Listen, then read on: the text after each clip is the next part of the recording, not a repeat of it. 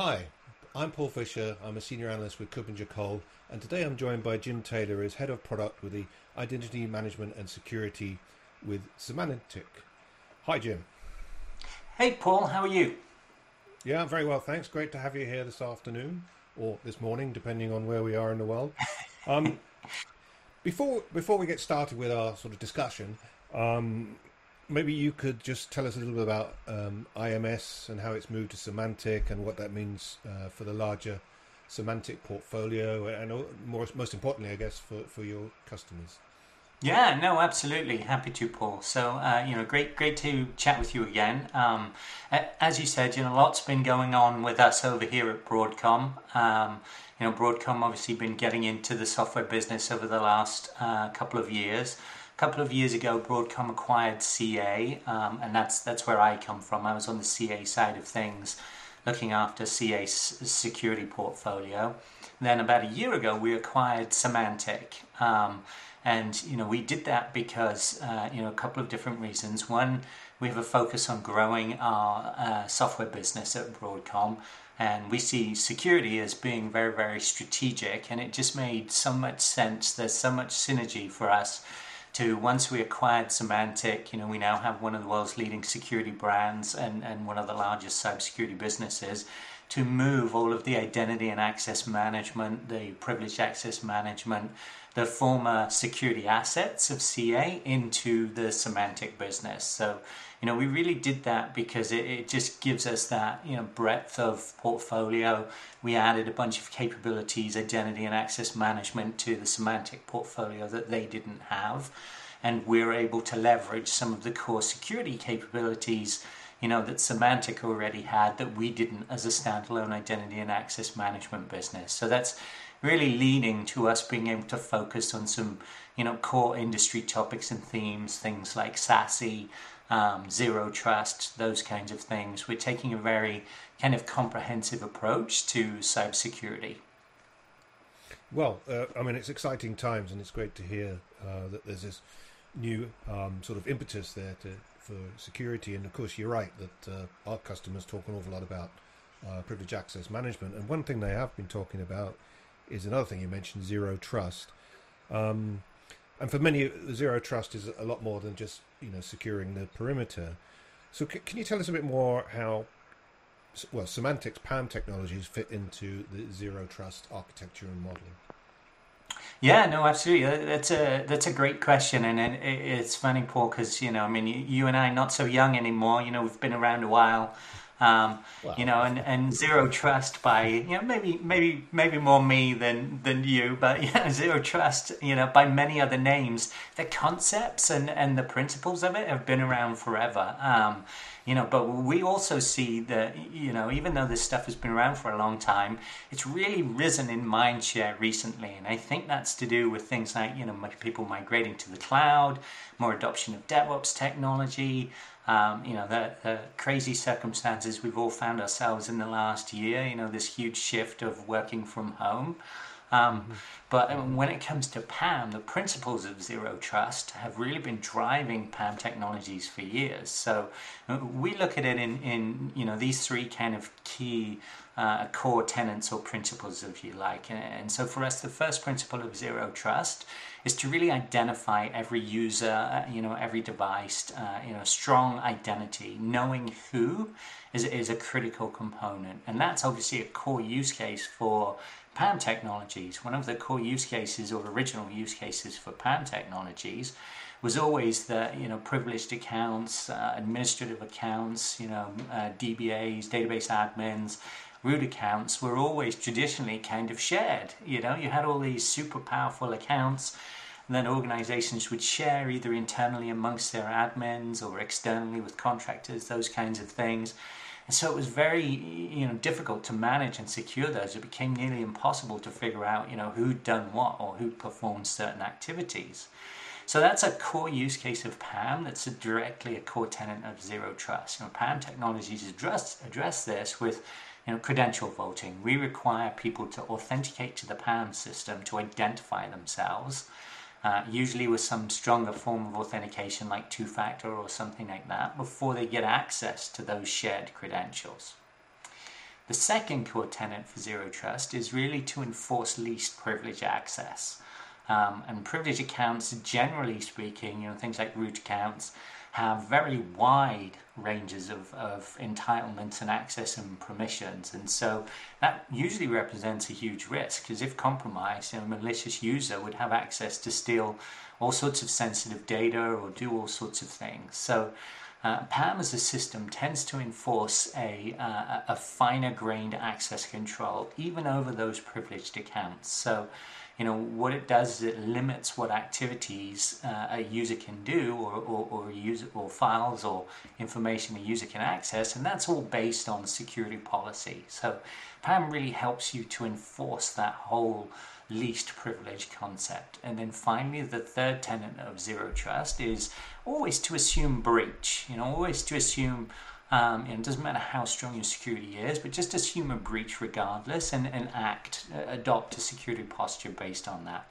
So we already discussed a little bit about how PAM helps in this area with identifying and limiting access, but PAM also provides you an indelible audit trail of all of the activities and the accesses that have taken place. So in the event of a breach or something like that, knowing what's happening or has happened is really critical to being able to mitigate and manage those types of attacks.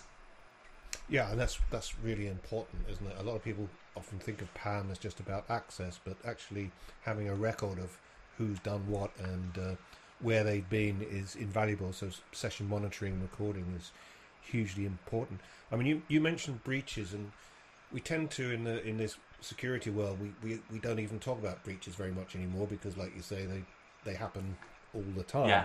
But one that did did um, sort of catch the, the headlines recently, I think just the end of last year, was the SolarWinds attack, um, and I think that involved uh, unauthorized access to service accounts, um, which in effect are sort of privilege accounts. Um, so obviously that was a bit of a wake up call for, for, for, many organizations. And I was wondering what you would say to those people that, um, you know, I'm not sleeping at night now, wondering whether they're going to be the next SolarWinds attack or, or, or similar. So how, how, can PAM or Symantec yeah. help there? Yeah, no, uh, that's a great question, and and you know, like you, we you know we field that question a lot. Um, I think this attack really shocked a lot of people.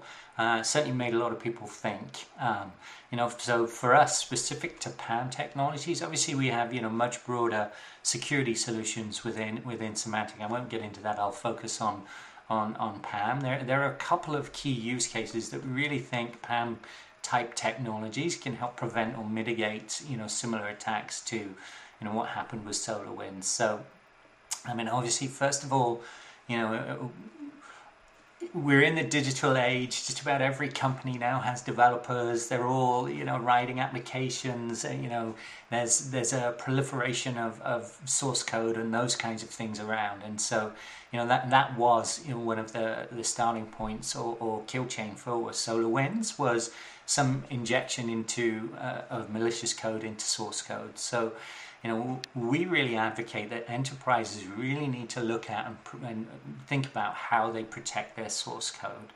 So PAM enables you to enforce very granular access to those systems um, you know where your source code is or, or that have access to your source code. So that includes things like files folders you know any processes registries those kinds of things. Um, we have a file integrity monitoring capability which is a bit of a mouthful to say but what it really does is it sits there and it looks at and it monitors all of your source code and your source code files and it looks to see if anything's accessing it, anything's changing it, anything's you know uh, tampering with it, and we have the ability to stop that, to prevent that. We can prevent. Uh, you know, tampering programs from accessing those source codes or, those source code files, or we can alert on um, you know, any kind of uh, interaction with those. So having some preventative controls and a strong security posture around accessing your source code um, we see as critical, and, and that you know could have potentially stopped the whole situation before it started. But then, if I refer back to what I said about zero trust, always assume you're breached. Um, you know, assuming that uh, you know you have been breached, that brings up the second use case that where we see PAM could help.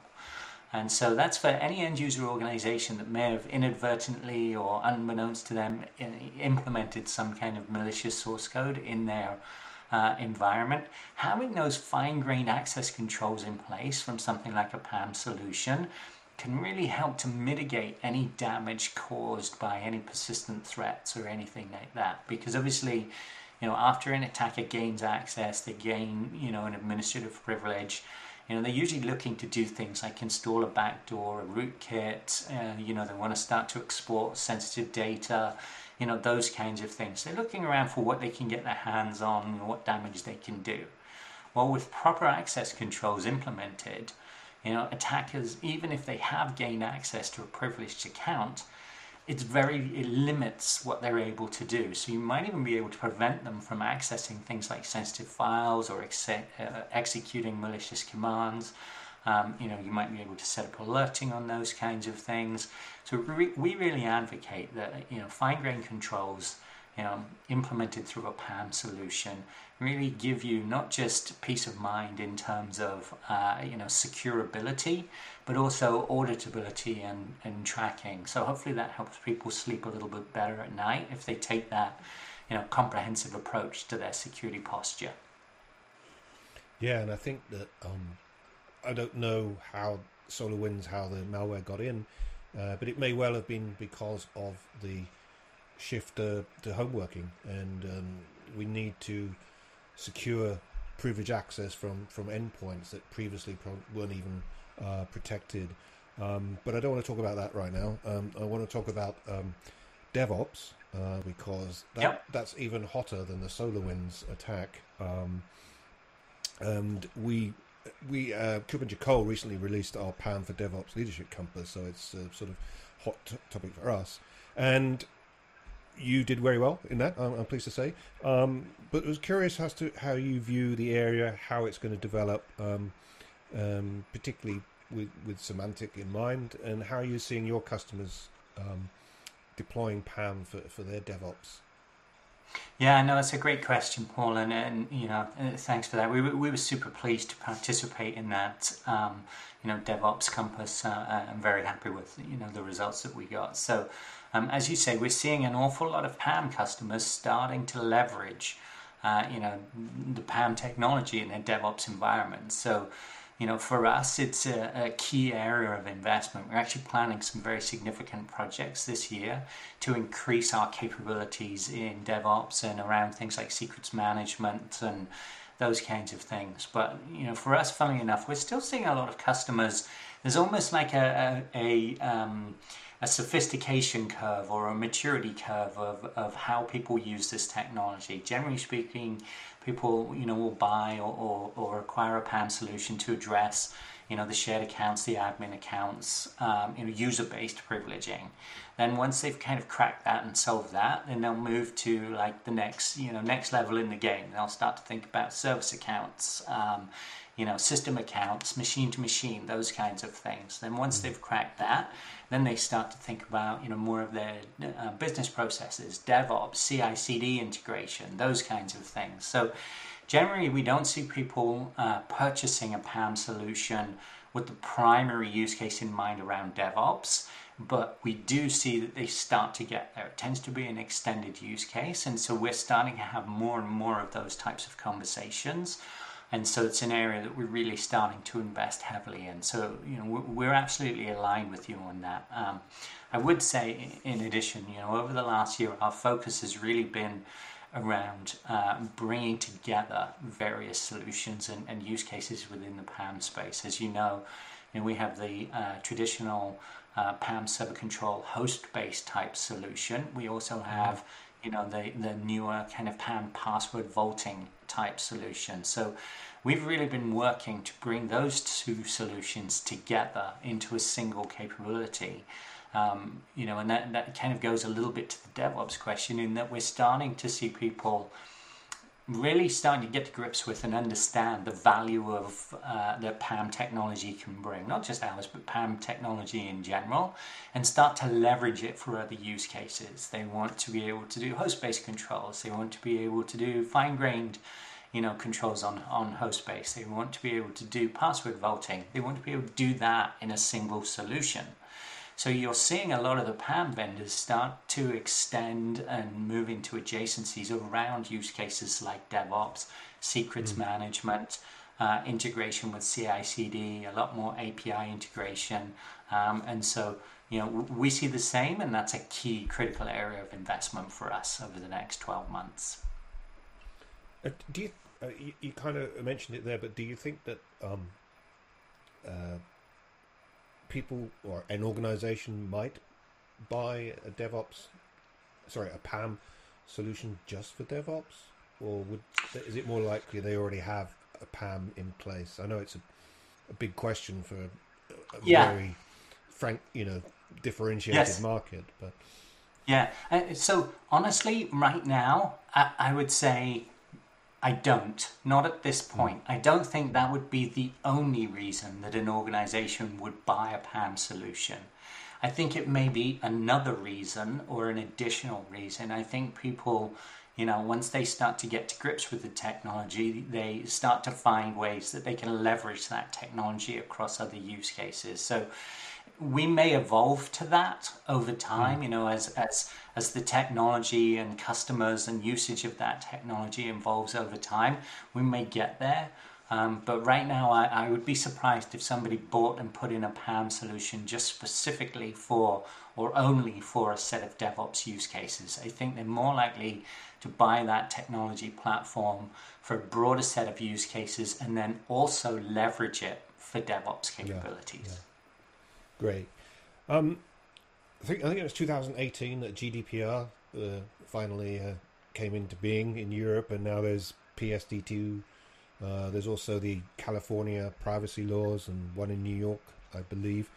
Um, and data privacy is is obviously very much on, on everyone's minds, and it's it is an important subject.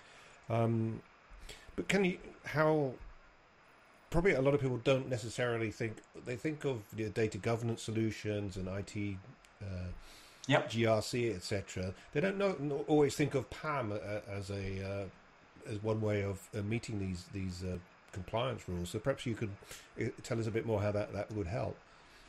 Yeah, no, absolutely, and and, and uh, it's a, it's an interesting topic, right? I mean, and uh, yeah. the one thing we know about data privacy and, and regulation is is there's never going to be less of it. you know, there's always you can always count on there being more. Um, we also see that you know there's more.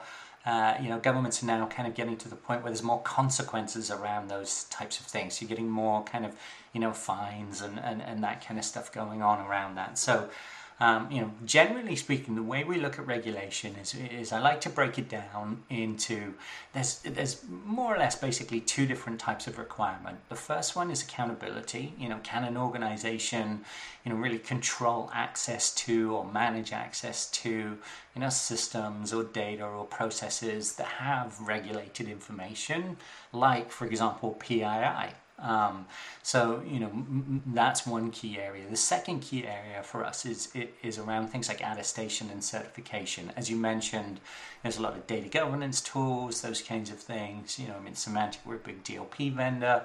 You know, we, we have a lot of those capabilities as well. But uh, organizations really need to uh, be able to accurate, accurately report on who's accessed those systems. Uh, you know, who can access that data? How are they managing and governing those entitlements to really ensure that least privilege is is being enforced? So, you know, what we see PAM offering in this space, where we see you know PAM uh, giving capabilities is you know obviously we talked a little bit about um, you know the access controls and fine grain access that uh, you know, PAM can do that. Obviously, you know, certainly helps. And, and by default, good security tools like PAM deny access to uh, users, and, and through policy, you allow access. So there's an inherent base of, of security. You take that and combine it with the monitoring and the auditing capabilities that an auditor who's enforcing a regulation might want to see. Um, and generally speaking, regardless of the regulation, showing that you have good securities, uh, good security uh, controls in place, um, being able to prove that through things like auditing, um, you know, uh, uh, and, and, showing that to your auditors, and then finally, you know, integrating with other security solutions like you know IGA solutions, governance solutions, which by the way we do. We offer those capabilities, but we also very much believe in in customer choice. So we integrate with market leading solutions like SailPoint out of the box um, to give you that certification and attestation. That overall approach uh, tends to help satisfy a lot of regulatory com- uh, requirements. Okay, well, that, thanks very much. That's some great um, information there. Maybe we could just finish with a bit of um, sort of crystal ball glazing, glazing, sure. uh, gazing, um, and where where you think PAM is going, maybe in the next two or three years in terms of product development.